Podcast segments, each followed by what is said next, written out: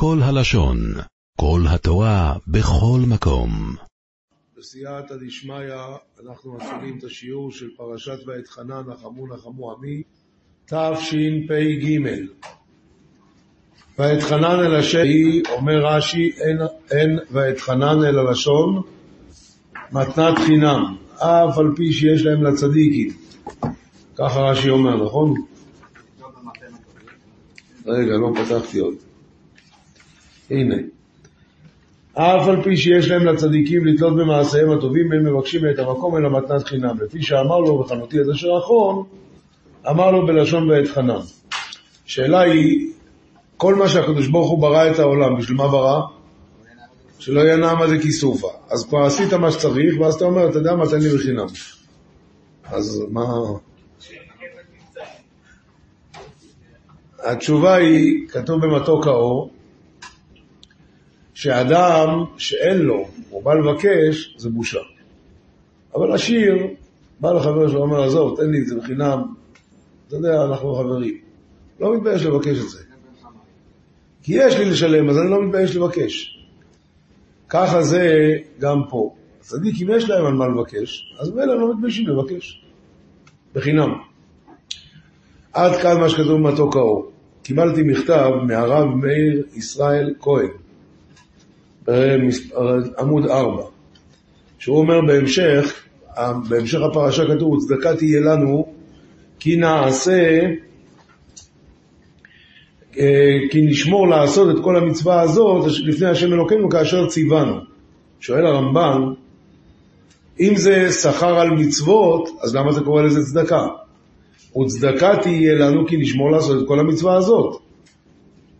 אז אם אנחנו שומרים, אז מגיע לנו שכר, שכר זה לא צדקה. אבל לפי מה שדיברנו, אז זה נפלא. אחרי ששמרנו, אין לנו בעיה לקבל צדקה. זאת אומרת ככה, אנחנו עבדי השם, אז הוא נותן לנו לחיות אוויר, בריאות, אבל גם שכר על המצוות. מספיק, כבר קיבלת. אז זה צדקה. אז למה זה לא בושה? כי אחרי שכבר עשית מה שצריך, אז זה כבר לא בושה. שכוח. שכוח ממש. אתה רואה, בן אדם מגיע, לא חושב על עצמו, חם לו, אבל הוא חושב עליי. שכוח. דבר נשייני, הרב אמש. הרב אמש, זאת אומרת, אברהם מוישי שוורץ. מאשדוד, שלח בשנה שעברה, תשפ"ב, שכתוב שהמחבר שה... כתב בסימן צדיק ח', המתפעל צריך שיכוון בליבו פירוש המילות שמוציא בשפתיו. כתב המשנה ברורה, שהעיד על הרש שאמר, אחרי שלמד סתרי הקבלה, הוא מתפלל כתינוק בן יומו. בלי כל המחשבות האלה על כל העניינים. כתינוק בן יומו, פירוש המילות. אז הוא אומר הרב שוורץ, לפי זה, ואתחנן אל השם, ואתחנן אל השם זה, אה, סליחה, אז הוא אומר ככה, הודו להשם קראו בשמו ראשי תיבות, הודו להשם קראו בשמו ראשי תיבות, קבלה. ומה ההמשך? הודיעו בעמים עלילותיו, התפעל כמו תינוק. עלילות, מלשון עולל. פירוש לא כל כך פשט, אבל נחמד. זהו. עכשיו אנחנו עוברים לעמוד... כל הלשון. עוברים לעמוד 15. ואתם הדבקים בהשם אלוקיכם, חיים כל... איי, איי, איי, איי, איי, מישהו סיפר היום סיפור מאוד יפה על הרב אלישיב. ממש היום, אחרי השיעור בצהריים. מישהו סיפר לי שהיה, מה אתה עושה כזה פרצוף? אה.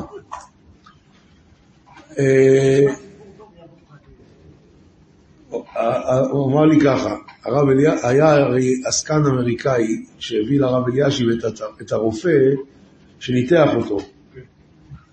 אז יום אחד הוא ישב, העסקן האמריקאי הזה ישב אצל הרב אלישיב וביקש ברכה. אמר לו הרב אלישיב, כבר בירכתי אותך מלא פעמים, אבל אתה רוצה עוד פעם, אני מברך אותך עוד פעם. אז ההוא הגיש את הראש, שישים לו את הידיים. אז הוא אמר לו, אתה יודע שאני לא שם ידיים. שדיברו לא מרשה. אז הוא אמר לו, אבל כן, אני זוכר שפעם אחת הרב כן עשה לי עם ידיים. הוא אמר, אבל אתה זוכר מה היה אז? אשתך הייתה שם.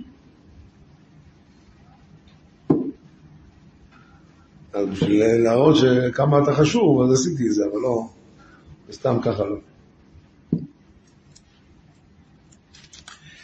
ואתם מדבקים בהשם אלוקיכם חיים כולכם היום, זה פרק ד' פסוק ד', אומר על זה הרב יהודה, רבי יהודה אסד, רבי יהודה אוסד, אומר שכתוב ככה, לעולם ירגיז אדם יצאתו רע, נצחו מוטב לא נצחו, יעסוק בתורה, נצחו מוטב לא נצחו, יזכיר לו יום המיטה. קודם יקרא קריאת שמע, אחרי זה תורה, לא, קודם תורה, אחרי זה קריאת שמע, ואחרי זה יזכיר לו את יום המיטה. למה לא לכתחילה שיזכיר לו את יום המיטה? כי זה נהיה עצוב, זה נהיה עצוב. יום המיטה זה קצת מביא לנו אה, אווירה לא נעימה. אז ממילא הוא אומר, זה הכוונה, ואתם הדבקים בהשם אלוקיכם, אבל איך תזכרו את ה... איך תהיו דבקים? חיים כולכם היום. תזכור עם הדברים של החיים, עם קריאת שמע ועם תורה, ולא עם יום המיטה. חיים כולכם היום. מכתב קודש ממרן החזון איש, על הפסוק כי היא חוכמתכם ובינתכם לעיני העמים. עמוד 17. כותב החזון איש, ונקרא את זה לאט לאט, כי זה, קודם כל זה מכתב של החזון איש, אבל הרעיונות כאן הם מאוד... רצוני לדבר על לבך ולעוררך אל הטוב האמיתי לפני האדם. כמובן, רצוני לראותך בטוב ובאושר הוא רצון היותר חזק, וקשור בכל נפשי. ובאמת, בזה הנך משתתף איתי. למה? כי גם אתה רצונך לראות את עצמך בטוב. אתה רוצה להצליח? גם אני רוצה שתצליח. אז בואו נעשה את זה ביחד. למה אתה לא לוקח חוברת, הרב? יש מלא חוברות. טוב. אך יש משהו בינינו. זאת אומרת, אני רוצה ואתה רוצה את אותו דבר, ובכל זאת יש הבדל. מה ההבדל?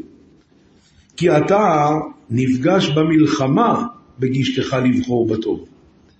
כי טבע האדם להימשך אחר המתוק בשעתו, ולמרות הכרתו בנפש המשכלת, כי זו מן השפלות. ולמרות כי נטוע באדם לשבח את הנזירות מן התאוות, ולבוז ביזיון מוחלט את התאוות הגופניות, אבל קשה לאדם לפרוש מן התשוקות השפלות. זאת אומרת, בשכל אנחנו מבינים שדברים האלה הם לא, לא ראויים, אבל למעשה אנחנו בהמות, קשה לנו. ועל האדם החכם להתגבר על יצרו, וכמו שאמרו צדיקים, יצרם אסור בידם, ורשעים הם מסורים ביד יצרם. ואומנם, רעיו של אדם אין להם יצר על אהובם, והם חפצים עושר האדם אהובם, עושר אמיתי, עושר נצחי. עושר של חיים אמיתיים. אז ממילא אומר לו החזון איש, אני רוצה את טובתך, אתה רוצה את טובתך, אבל אני רוצה יותר את טובתך. למה? כי אתה, יש לך את הנגייס, את, את הרצונות הבהמיים שלך. לי אין את הרצונות הבהמיים שלך. אז אני רוצה את הטוב ביותר בשבילך לגמרי. ומה מאוד יכאב לב לראותך נופל במלחמתך ביד יצרך, והנך הולך בהוללות כל היום, ובאמת כל הקושי של החכם אינו אלא בתחילתו, כמו שאמרו כל ההתחלות קשות. ואחרי שהאדם מתעמל זמן מועט בתורה, קונה אהבת התורה, והוא מתאבל ללימוד יותר מכל תענוגי העולם. עכשיו, החזון איש עובר לדבר איתו על עוד דבר. אז בימים ההם שהחזון איש היה, אז היה אחרי השואה, הקמת המדינה, היו המון עולים ממדינות ה, מה שנקרא המגרב שבאו, והציונים עשו אותם חילונים. היה פעילות. אז כותב לו החזון איש, והלוא יש לך הרגש של הצלת ילד מילדי הפליטים מדרכי מוות לדרכי חיים. ולמה אינך מרגיש להצלת נפשך? אתה הרי כן יש לך רגש להוציא את הילדים האלה, אז למה לגבי עצמך אתה לא מרגיש את זה? הלא הלומדים מועטים, ואחרי אשר זכית ליפול בגורל של הוריך היקרים יחיו, וכוננת בשכל ישר ועמוק ובזיכרון עמוק, והנך מהיחידים אשר התורה עוקבת אחריך, והנך מתנהג בעצלתיים, והימים חולפות, חולפים, והשנים עוברות, והנך מוסיף הבל מלוך אופניים. והוריך מחכים לראותך איש המעלה, שקוע בתורה בשמחת עולם כל היום. ומה גדל העצב לראותך חס וחלילה עם הארץ, ושפל מעולם השפל. יפה מאוד. יש לזה עוד המשך, אבל זה אתם תעשו לבד בבית. יש לך רגש לראות את האחרים, להציל את האחרים, אז למה אין לך רגש להציל את עצמך? יפה מאוד. קודם הוא ענה את התשובה הזאת. כי אני לגבי עצמי, נכון. לגבי האחרים זה תמיד יותר קל. נכון? נכון מאוד. רבותיי, אנחנו עוברים לפרק ד' פסוק י"ח, ושם כתוב כך: אסור לעשות שום פסל, תבנית כל בהמה אשר בארץ, תבנית כל ציפור כנף אשר תעוף בשמיים, תבנית כל רומס באדמה, תבנית כל דגה אשר במים, מתחת לארץ. אתם שומעים? תבנית כל דגה אשר במים מתחת לארץ. מה הבנת? מי מתחת לארץ? הדגה, הדגה מתחת לארץ?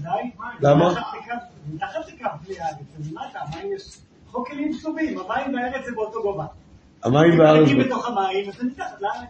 אז הדגים הם מתחת לארץ, כי המים הם באותו גובה של האדמה. והואיל והמים לא, הדגים לא עולים לפני המים, אז זה מתחת, למה? אז זה מתחת לארץ. יש רק בעיה קטנה. אתם רואים בעמוד 30, יש כאן רש"י בתהילים פרק קד. ורש"י אומר, תהום כלבוש כיסיתו זה דוגמת האמור במקום אחר. תהום הוא הים. על הרים יעמדו, מי אוקיינוס גבוה מכל העולם עומד עלי הרים. וכן הוא אומר, הקורא למי הים וישפכם על פני הארץ. אין שפיכה אלא מלמעלה למטה. האוקיינוס יותר גבוה מכולם. אותו הדבר רש"י בקהלת פרק א', אומר רש"י, סובב סובב הולך הרוח ועל סביבותיו שב הרוח, אומר רש"י, ב... אומר רש"י, וכן כל הנחלים הולכים אל הים, והים איננו מלא לפי שניים שלנו מתוכו, כי ים אוקיינוס הוא גבוה מכל העולם, כולו. כל הנחלים הולכים אל הים, הם יורדים מהגבוה לנמוך. אני לא יודע איך זה מסתדר, אני באמת לא מבין את זה. אבל איך אתה יכול להגיד שהדגים,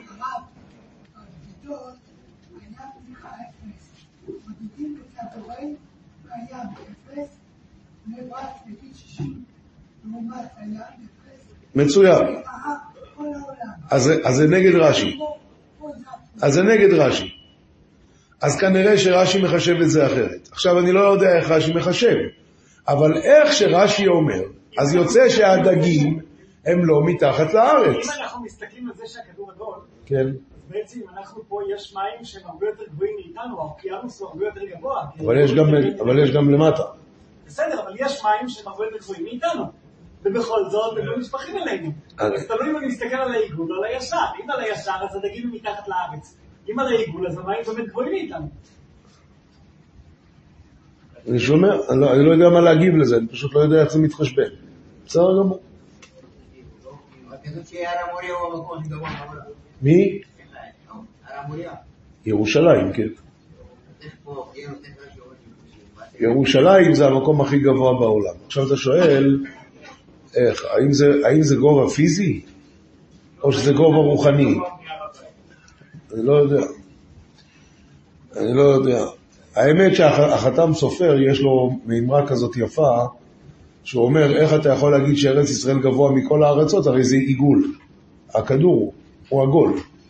אז החתם סופר אומר, נכון, אבל איפה התחלת לברוא את העיגול, שמה זה המקום הכי גבוה. הואיל ובירושלים נמצאת אבן השתיה, אז זה המקום הכי גבוה. פרק ד' פסוק כ' ואתכם לקח השם ויוציא אתכם מכור הברזל ממצרים. מה זה כור הברזל? אומר רש"י, כור הוא כלי שמזקקים בו את הזהב. כור הוא כלי שמזקקים בו את הזהב. אז למה אתה קורא לזה כור ברזל? ממה אכפת לי ממה, ממה עשוי הכור? ובכור ברזל אי אפשר לזקק כסף? מה, אם אתה הולך לפי מה שמזקקים, תקרא לזה כור הזהב. כי, כי מה אכפת לי? בוא נניח שיעשו את זה בפלסטיק, אז יקראו לזה כור פלסטיק. לא יכול להיות שזהב הוא מתחת לטמפרטורה הרבה יותר גבוהה. נכון. לא, הברזל נמתח בהרבה פחות. כן, כן, אבל כסף אולי אפשר גם לעשות קור מפלסטיק, אני לא יודע מסיליקון. זהב צריך קור מברזל, כי צריך שזה יגיע לטמפרטורה. אני שואל אותך, הזהב, איך יכול להיות שהוא באמת בכור ברזל, כשהברזל ניתח בטמפרטורה יותר נמוכה מהזהב?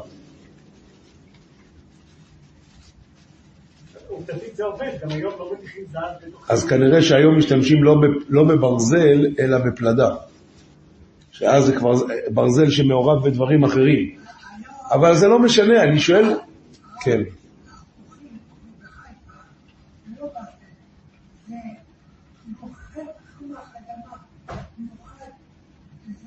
אז לא עושים ברזל אפילו. יפה. אני שואל מה אכפת לנו מה הכור עשוי. נכון, זה אני שואל. מה אכפת לי? אתה קורא לזה כור ברזל, כאילו זה מטריד אותי ממה זה עשוי. אה, אה, אה,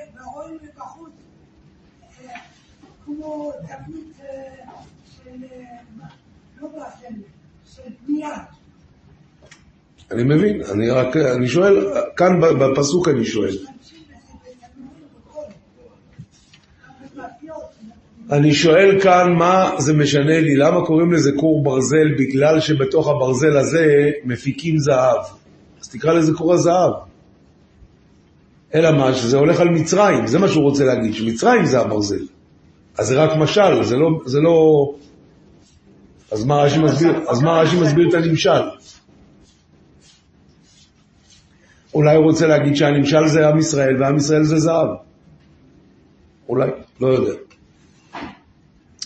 השאלה הזאת הייתה בעמוד 31, ואנחנו עוברים לעמוד 32, וכאן כתוב בפרק ד' פסוק כ"ה, כי השם, פרק ד' פסוק כ"ה, כי תוליד בנים, קראנו את זה היום בבוקר, ונושנתם בארץ. מה רש"י אומר על ונושנתם?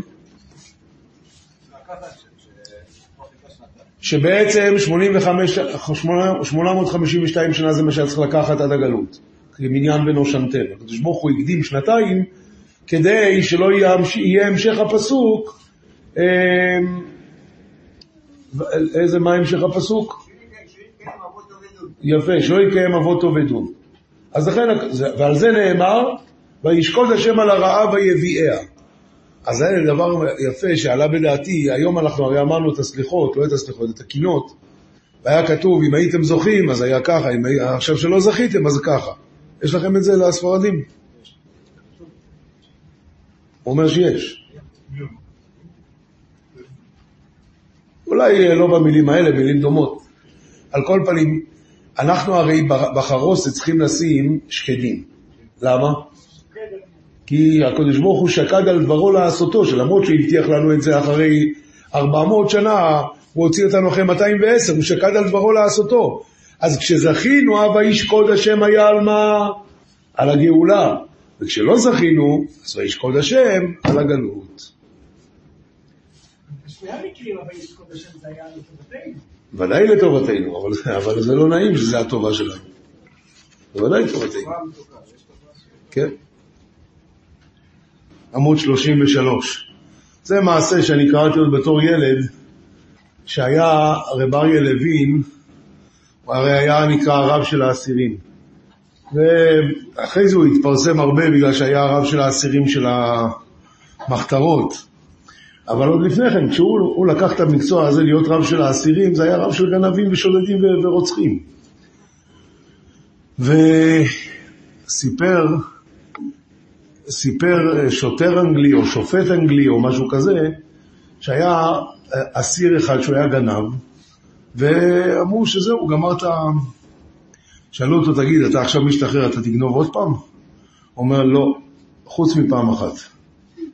אמרו לו, מה זאת אומרת? הוא אומר, חייב לגנוב איזה שעון זהב בשביל לתת מתנה לרב אריה לוין.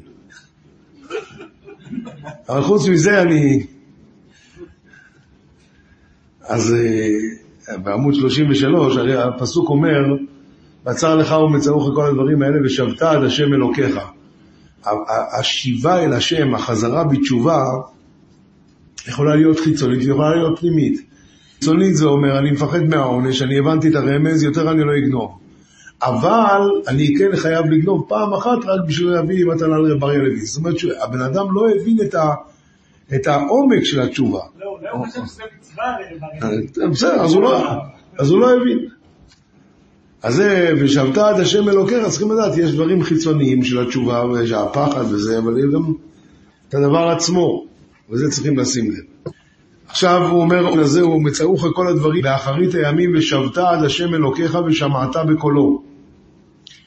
על זה בעמוד 37 יש סיפור יפה, ש...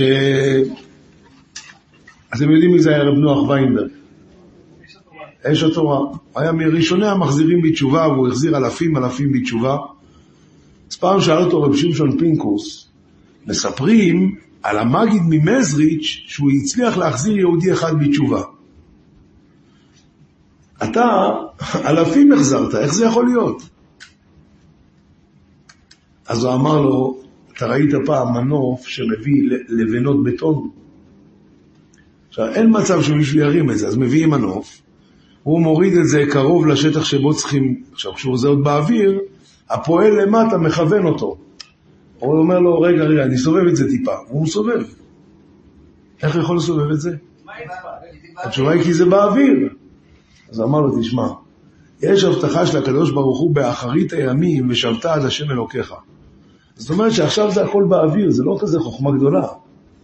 כשכל העסק כבר נמצא עם עזרה משמיים, אז בהזזה קטנה אתה, אתה מחזיר בן אדם בתשובה. אבל זה לא מה שהיה פעם, שהיה כל כך קשה כל אחד, כל אחד זה אבן בטון. כי יש הבטחה.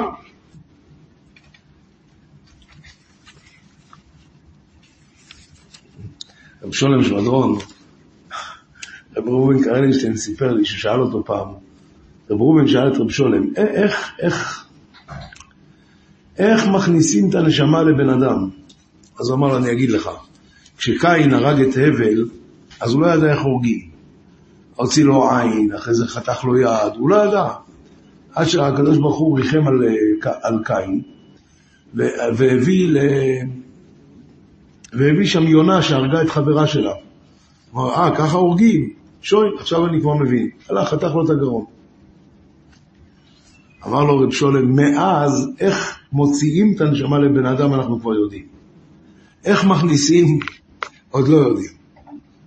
לפעמים בן אדם חוזר בגלל בדיחה, לפעמים בן אדם חוזר בגלל סמינר, ולפעמים בגלל, אתה לא יכול לדעת. אז הוא סיפר לו שפעם אחת הוא היה אצל ביתו בקריית גת בשבת, ובאמצע הסעודת אופקים, נו, הקהל מחכה. שולם לא ידע שיש לו דרשה שם. הקהל מחכה. אז הוא הלך שם להגיד את הדרשה, ואמר מן הגורן ומן היקב, כל מיני מה שיצא לו. אז אה, בין השאר, הוא אמר, למה היום עושים גם בר מצווה לבנים וגם בת מצווה לבנות? פעם היו עושים רק בר מצווה. אז הוא אמר פשוט, כי פעם בת לא ביקשה בת מצווה, היא ידעה, אח שלי נהיה בר מצווה, הוא מתחיל להניח תפילין, מתחיל להתפלל, מתחיל זה, אז לי לא מגיע. היום שגם הוא לא עושה את זה, אז אם ככה, אז למה שלא יהיה לה בת מצווה? איזה בדיחה כזאת סתם, כאילו. אחרי שנים, הוא מספר רב שולם, אחרי שנים הוא פוגש יהודי עם זקן ופאות, הוא אומר לו, הרב זוכר אותי? לא. מאיפה צריך לזכור אותך? קריית גת. לא יודע. הוא אומר, אני הייתי בדרשה הזאת, והבדיחה הזאת נכנסה לי לתוך המצפון, אז מה באמת הזה? הלכתי, הוצאתי את הילדים שלי בחינוך חילוני, שמתי אותם בחינוך דתי, חזרנו בתשובה כל המשפחה. הוא אומר, אז אתה יכול לדעת איך מכניסים את הנשמה לבן אדם?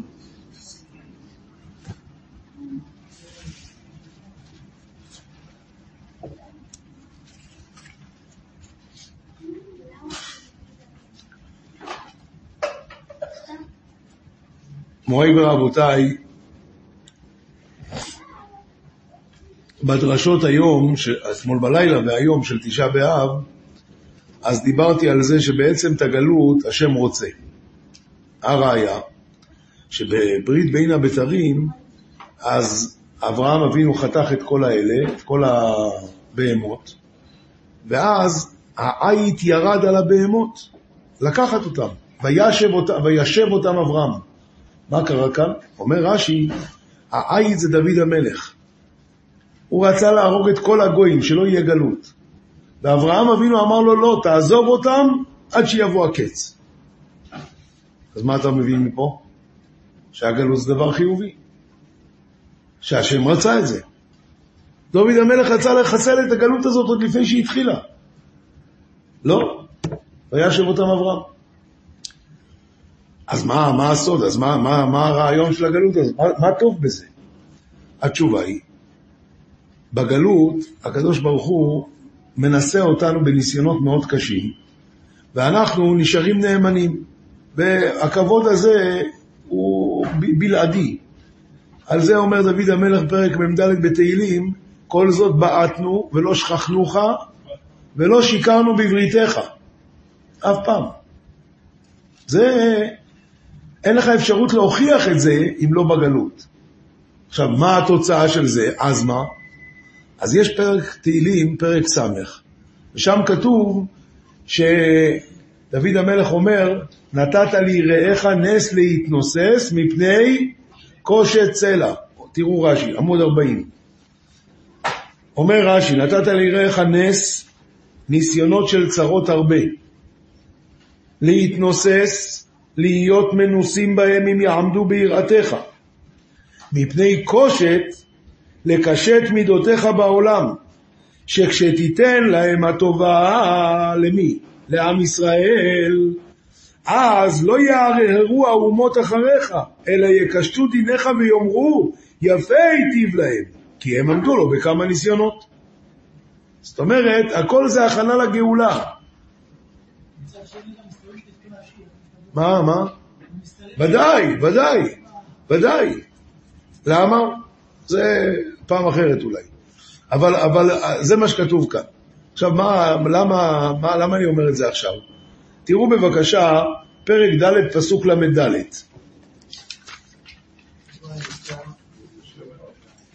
או הניסה אלוהים לבוא לקחת לו גוי מקרב גוי, במסות באותות ובמופתים ובמלחמה וביד חזקה ובזרוע נטויה ובמוראים גדולים, ככל אשר עשה לכם אדינוי אלוהיכם במצרים לעיניך.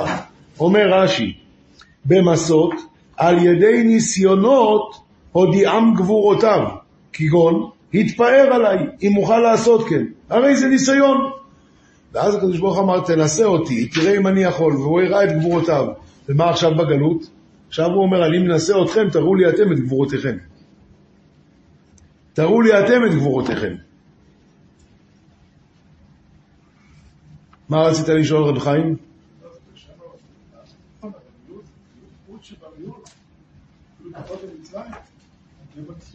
אתה שואל, מה יוצא לקדוש ברוך הוא מהגלות הזאת? הרי סוף כל סוף רק מיעוט יכולים לעמוד בניסיונות האלה. אז זה בעצם מעין מה שהוא שאל מקודם, במסתורים תבכה נפשי, הרי אחרי הכל הקדוש ברוך הוא מצטער מהגלות הזאת, ואנחנו יורדים בה עוד ועוד יורדים, יורדים, יורדים. אז על זה צריכים לעשות תשובה כדי שזה ייפסק הגלות הזאת, כי זה כנראה דבר שמעורב בין שני הדברים. אבל על כל פנים, עוד מילה אחת לגבי מה שאתה אמרת. אתה יודע שהעולם צריך להיות לפחות רוב, 51 אחוז, לזכות, כל הזמן. אם יגיע מצב שיהיה רוב לחובה, העולם מתפרק. אתה יכול להסביר לי איך בשואה העולם עוד היה נשאר? כל כך הרבה רשע, כל כך הרבה... ואיך יכול להיות שעדיין היה רוב? רוב לטובה. בין כל העולם. בין כל העולם. לא שמענו משהו אחר. אני שואל גם על היום. יש תשעה מיליארד אנשים בעולם, סליחה, תשעה הולכי על שניים. תשעה מיליארד הולכי על שניים. שמונה מיליארד, שמונה מיליארד. כמה מתוכם יהודים? חמש עשרה מיליון. כמה מתוך היהודים האלה בכלל יודעים מה הכיוון? שלושה מיליון. אז איך העולם חי? על כורחך שמחשבה אחת של תשובה, או מחשבה אחת של אה, התחזקות באמונה, שווה כמו, כמו אני לא יודע מה. אין, אין, לזה ערך בכלל, וזה מחזיק את העולם ב... וגם כשהיה הנאצי, היהודי שהיה בתוך המחנה ושברו לו את העצמות, והוא עדיין התחזק משהו באמונה, עם, עם ההתחזקות הזאת הוא החזיק את כל הנאצים האלה. שתבין כמה שווה מעשה הכי קטן בגלות הנוראה הזאת. אז נכון, רוב הזמן אנחנו לא עומדים בניסיונות, רוב האנשים לא עומדים בניסיונות, אבל מספיק אחד שכן, משהו, זה מי יודע כמה שווה. מי יודע כמה זה שווה.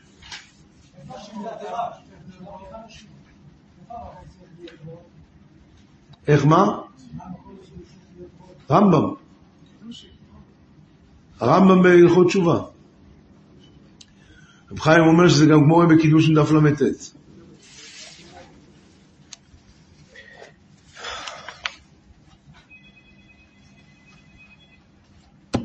אז יבדיל משה שלוש ערים, פרק ד' פסוק מ"א.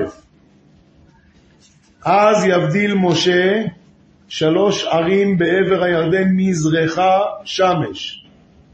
רש"י אומר, נתן לב להיות חרד לדבר שיבדילם, ואף על פי שאינן קולטות עד שיבדלו אותן שבארץ כנען, אמר משה, מצווה שאפשר לקיימה, אקיימנה. זאת אומרת, הוא לא, הוא עשה דבר שאין לו משמעות הלכתית. בפועל, לא היה לזה שום נפקא מינה. אבל, הוא אומר, בסדר, אני אעשה חצי מצווה, מה רע? עכשיו, דבר מאוד מעניין, כל מה שעשה משה, עשה דוד. תראו בעמוד 42. מי הוא המשובח שבנביאים והמשובח שבמלכים? המשובח שבנביאים זה משה, שנאמר, ומשה עלה אל האלוהים. המשובח שבמלכים זה דוד. אתה מוצא, כל מה שעשה משה, עשה דוד. משה הוציא את ישראל ממצרים, דוד הוציא את ישראל משעבוד גלויות. משה עשה מלחמה בסיחון ואוג, דוד עשה מלחמה בכל סביביו, שנאמר כי מלחמות השם הוא נלחם. משה מלך על ישראל ועל יהודה, שנאמר ויהי שורון מלך, דוד מלך מלך על ישראל ועל יהודה. משה קרא לישראל את הים, ודוד קרא לישראל את הנהרות, שנאמר בהצותו את ארם נהריים. משה בנה מזבח, דוד בנה מזבח. זה הקריב וזה הקריב. משה נתן חמישה חומשי תורה לישראל, ודוד נתן חמישה ספרים שבתהילים לישראל. אשרי האיש, אשרי משכיל, מזמור לאסף, תפילה למשה, ויאמרו גאולי השם. אלה החמישה ספרים, ככה הם מתחילים. משה בירך לישראל באשריך, ודוד בירך את ישראל באשרי. נגמר. אבל יש עוד דוגמה. משה עשה חצי מצווה, ואף על פי שלא היה לה שום נפקא מינה, וגם דוד עשה את זה. איפה משה עשה חצי מצווה? פה. איפה דוד עשה? קרא את השיטין. או חפר את השיטין של בית המקדש. שם אמר לו, אתה לא תבנה. הוא אמר, בסדר, אבל זה אני יכול לעשות, אז עשה.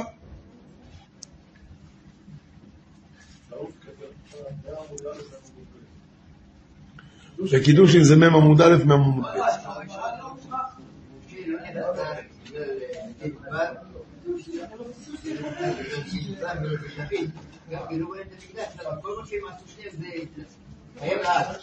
נכון מאוד. עכשיו תראו עוד פעם את הפסוק הזה, פסוק מ"א. אז יבדיל משה שלוש ערים בעבר הירדן מזרחה שמש. לנוס שם הרוצח אשר ירצח את רעהו בבלי דעת והוא לא שונא לו מתמול שלשום ונס אל אחת מן הערים האל וחי. את בצר במדבר בארץ המישור לראובני ואת רמות בגלעד לגדי ואת גולד בבשן למנשי. וזאת התורה אשר שמו שלפני כל ישראל. מה זה קשור? איזה תורה? השלוש ערים האלה זה התורה? יכול להיות. אבל רש"י אומר לא כמוך, רש"י אומר זאת התורה, זה מה שיהיה אחרי זה. על כל פנים, הרב אה, דוד שמואלי שלח בשם רבי אהרון אלעזר פשקס זצ"ל, שיש כל כך הרבה מצוות שאנחנו אפילו לא יכולים לעשות אותן. אז מה עושים? יכולים לעשות אותם על ידי לימוד התורה, או ערבות. וגם יש עוד אפשרות, כשאדם עושה כל מה שהוא יכול, מחשיבים לו גם את מה שהוא לא עשה. איפה למדנו שכל מה שהוא יכול מחשיבים לו גם את מה שהוא לא עשה? משה רבינו. וזאת התורה שעשה משה לפני כל ישראל. אמר, אתם רואים? תעשו כל מה שאתם יכולים, והקדוש ברוך הוא יחשיב לכם את הכל. כן, הרב כאילו אני לא כאילו אומר, אני אומר. הרב, אה, הוא אומר, שזה התורה, כאילו, עד עכשיו, כל זה התורה. כאילו זה, זה לא בדף ומה אחר כך? ברוך אתה אז יגמר אלוהינו מלך העולם שהכל נהיה בדברי. זאת יכול ללכת אחורה ויכול ללכת קדימה. זה יכול להיות הכל מההתחלה ועד הלזאת, או מהד לזאת והלאה. זה רבותיי, עוברים לעשרת הדיברות שבפרשת ואתחנן, פרק ה' פסוק י"א, לא תישא את שם השם אלוקיך לשווא, ואז הוא עובר ליום השבת. שמור את יום השבת לקדשו כאשר ציווך השם אלוקיך. מה רש"י אומר, איפה הוא ציווך? במראה. ואותו הדבר בכבד את אביך ואת אמך, כאשר ציווך השם אלוקיך. מה רש"י אומר? במראה.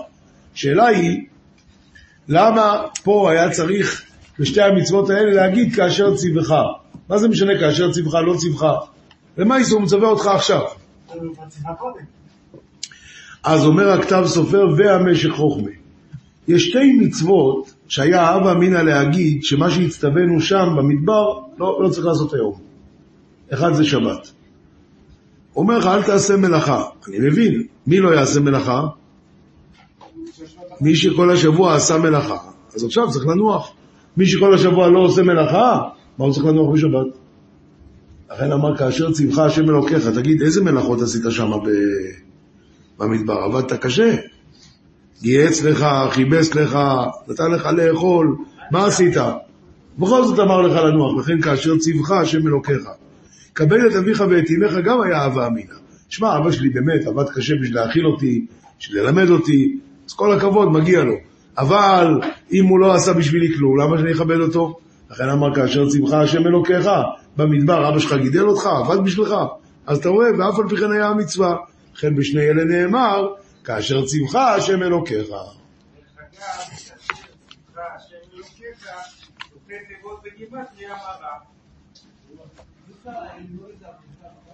מה?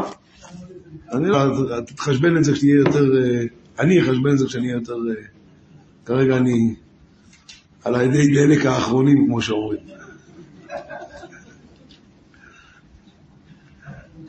אה, ברוך השם, בתשעה באב יש הרבה עבודה, אז יש לנו עוד 100 עמודים, כדאי שהרמנו לקרוא קופון. פרק ו', פסוק ה', שמע ישראל השם אלוקינו השם אחד, ואהבת את השם אלוקיך בכל לבבך ובכל נפשך ובכל מאודיך.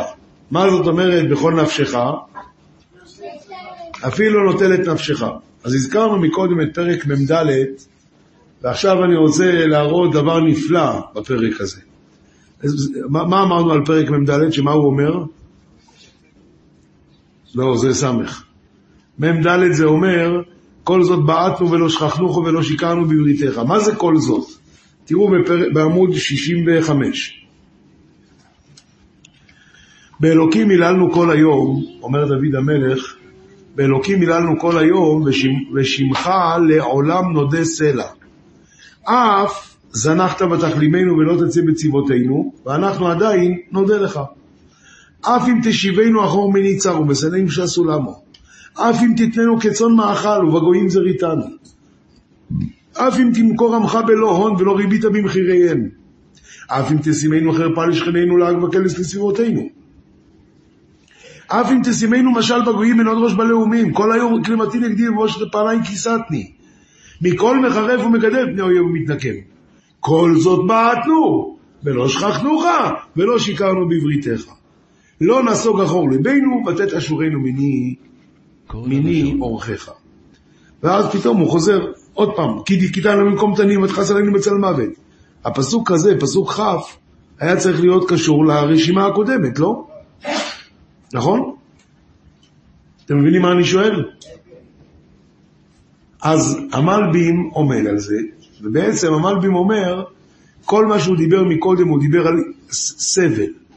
אבל עכשיו, בפסוק כ' הוא הולך לדבר על מוות. כי דיכיתנו במקום תנים ותכס עלינו בצל מוות. ובמקום מוות מה? במקום שהיה מוות, היו הרבה אנשים שנפלו. האנוסים בספרד. בא דוד המלך ואומר, תראה ריבונו של עולם, כי דיכיתנו במקום תנים ותכס עלינו בצל מוות, אם שכחנו שם אלוהינו ונפרוס כפינו לאל זר, מה ראית ששם מה עשינו? כן, הלכנו לכנסייה ונשקנו את הצלב? את האמת אתה יודע, ריבונו של עולם. הלא אלוהים יחקור זאת, כי הוא יודע תעלומות לב. בלב מה היינו? נשארנו יהודים. בלב נשארנו נאמנים. אתה הרי יודע את האמת. ועכשיו, מה הראיה שזו האמת? פסוק הבא, כי עליך הורגנו כל היום, נחשבנו כצאן טבחה. הרי כשתפסו אותם, אז מה הם עשו? הם מוכנים להישרף חיים. אז אתה רואה, תמיד נשארנו נאמנים.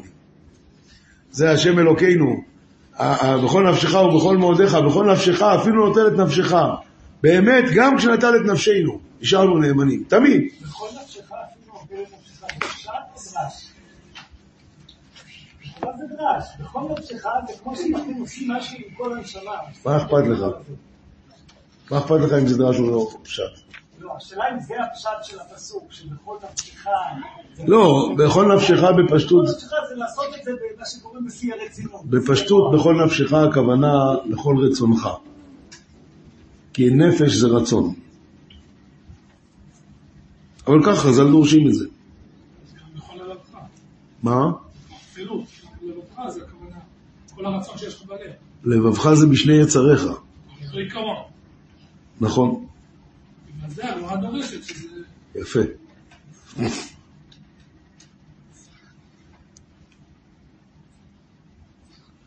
עכשיו ככה, מה הוא אומר בכל מאודיך? מה אומר רש"י? ובכל מאודיך, איפה זה? פרק ו', פסוק ה'. ובכל מאודיך, אומר רש"י, בכל ממונך. דבר אחר, בכל מידה ומידה שהוא מודד לך. אה, זה שני דברים. יש דבר ראשון, מה רש"י אומר? בכל ממונך. דבר אחר, בכל מידה ומידה שהוא מודד לך. מספרים שרב אייזל חריף הוציא הרבה ספרים, אז היה הולך לגבירים שיקנו ממנו ספר. יום אחד הוא הוציא ספר קטן, קטן בכמות. אז ניגש לאחד הגבירים, הוא אמר לו, אולי אתה רוצה לקנות? אז הוא אמר לו, מה, כזה ספר קטן אתה רוצה רובל שלם? הוא אומר, אני, אני רואה שאתה חושב כמו הדבור אחר. ההוא, מה זה נבהל? אמר לו, מה הרב מתכוון? הוא אומר, אני אגיד לך, בכל מאודיך, ברש"י אומר, בכל ממונך. דבר אחר, בכל מידה ומידה. אני רואה שאתה חושב כמו הדבור האחר. אני חושב כמו זה, בכל ממונך.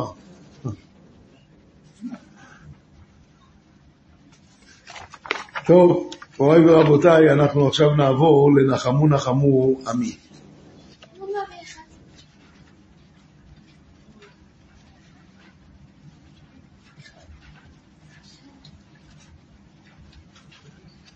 קודם כל, אני מאמין באמונה שלמה בביאת המשיח, ואף על פי שיתמהמה, עם כל זה אחכה לו בכל יום שיבוא. ואנחנו רואים כמה תפילות חז"ל חיברו לנו על הבקשה והכמיהה למשיח, וכמה זמירות יש בסידור עם העניין הזה של משיח וגאולה וכל הדברים האלה. אחד מהשירים שפחות מוכרים זה בעמוד 112, אגיל ואשמח בלבבי בראותי כי מאויבי תריב ריבי ולציון גואל תביא. איש צמח תצמיח, אליהו הנביא הוא מלך המשיח. מה, אתה מכיר את המילים הראשונות? יש איזה שיר. ולציון גואל... אה, אבל יש לך מנגינה לזה? אני לא, אני לא מכיר לזה מנגינה. טוב. אבל על כל פנים זה אחד מהזמירות. עכשיו, עכשיו רבותיי, מתי המשיח יבוא, מה, מה יהיה לפני כן? כאילו, יודיעו ברדיו, איך זה ילך? מה? פתאום, כמה פתאום? אז יש את התיאור שאמר רב חיים מוולוז'ין, כידוע. מכירים את התיאור הזה? אז תפתחו בעמוד 100 113. תיאור אח- אחר מרגש, אתם רואים בקטע האחרון בעמוד 113? תיאור אחר מרגש נמסר משמו של הגאון רב מוישה סולובייצ'יק זצ"ל, בנו של מרן הגר"ח מבריסק, נין ונכד לגר"ח מוולוז'ין. סיפר הגר"ם כי כך אמר סבו, יהיה זה בסתם יום של חול רגיל. חוזר אני מהישיבה לביתי לאחר תפילת שחרית, ואז מקדמת אותי הרבנית בשאלה, חיים, רצונך בפת שחרית עכשיו? ואני משיב לה, לא, שרה, השיר של היום טרם מושלם, עליי לעיין מעט ואחר כך אסעד. טוב, ענתה הרבנית. עד שתכין את השיעור, אגש לשוק לקנות משהו, ובינתיים משאיר את הרוטב על הקירה. שים לב שלא יישרף. אנא, אל תשכח, אני מכירה אותך.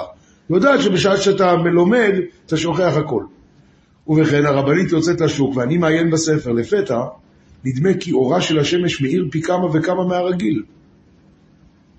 ולפתע שומע אני את הציפורים שבגינה, שמפיהם נשמעת מנגינה חדשה כובשת לבבות. רחש נשמע מהרחוב, ואני איני מבין מה קורה. מושיט אני את ראשי מבעד לחלון, ולפניי נגלה דמותו של הסנדלר הרץ בבהלה. מה קרה? שואל אני את הסנדלר. מה קרה לאור השמש? היכן מנגינת הציפורים הקדומה? מה אירע לעצי הגינה אשר באחת העלו פריחה חדשה? והסנדלר נותן בי את עיניו. מה הרבי, אינך יודע? המשיח בא. אני רץ אל הארון להוציא את מלבושי, מלבושי השבת שלי, מוכן לצאת לקראת מלך המשיח, והנה אני מגלה כי בחליפה חסר כפתור שנפל במוצאי שבת שעברה, ואשתי הרבנית לא הזדרזה לתקן את החליפה, חשבה שיהיה לה עוד שבעה ימים.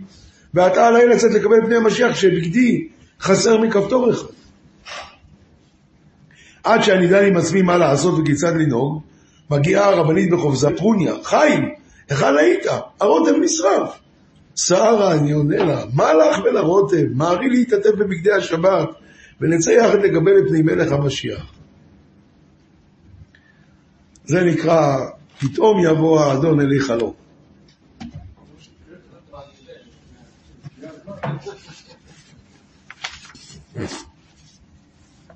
עכשיו יש לדון איזה ברכות נברך כשהמשיח יבוא.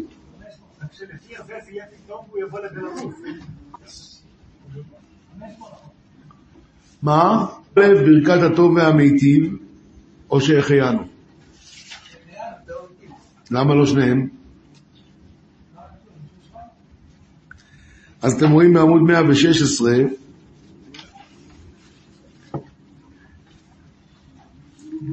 שחייבנו זה רק לעצמי ולא לאחרים.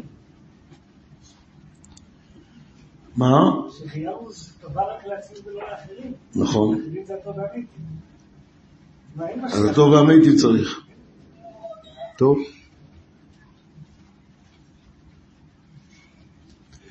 דבר שני, האם יברכו דיין האמת על קרובים שימותו?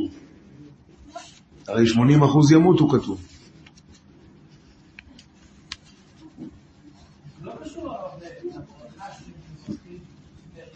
טוב. מה עם גאל ישראל? אז אומר בעמוד 117, בספר לב חיים, רב חיים פלאג'י, חלק ב', סימן בב', כתב שיברכו בעת הגאולה ברכת אשר גאלנו, מה שאומרים בליל הסדר, אשר גאלנו וגאל את אבותינו. סליחה? יכול להיות. ומה לגבי ברכת הגוימל? אם יהיה מלחמות ואסונות, אז לכאורה צריכים לברך גם הגוימל. אתה אומר זה לא קשור למשיח. יכול להיות.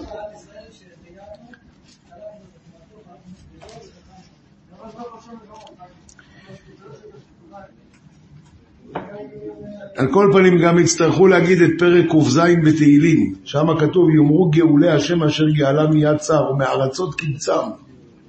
אז את הפרק הזה יצטרכו להגיד בכל מקרה. עכשיו, כשהמשיח יבוא יצטרכו לברך שחלק מחוכמתו,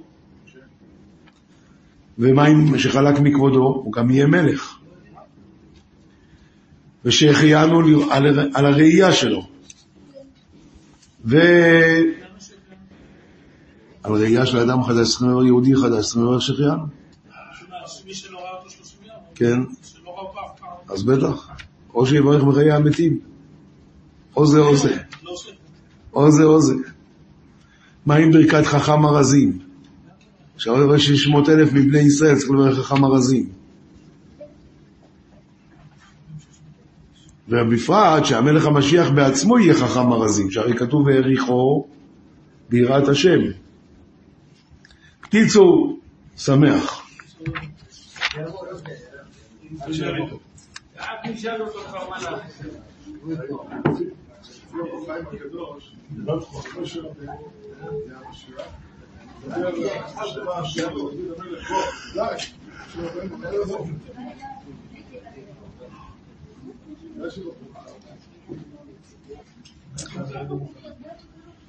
הרבי מקוצק נכנס פעם לבית הכנסת ושאל, נו, מתי יכתבו כבר את החצי השני של המגילה? מגילת איכה. אף אחד לא הבין מה הוא רוצה. חצי השני של מגילת איכה? אז הוא אמר, אתם לא מבינים? במגילת איכה יש חמש פרקים, ובמגילת אסתר יש עשר פרקים. מה ההבדל? חמש פרקים של מגילת אסתר הראשונים הם כמו מגילת איכה. רק קצרות. ואז מגיע החמש פרקים האחרונים, ואתה רואה שהכל הסתדר. אמרנו, מתי יכתבו כבר את החמש פרקים האחרונים של איכו?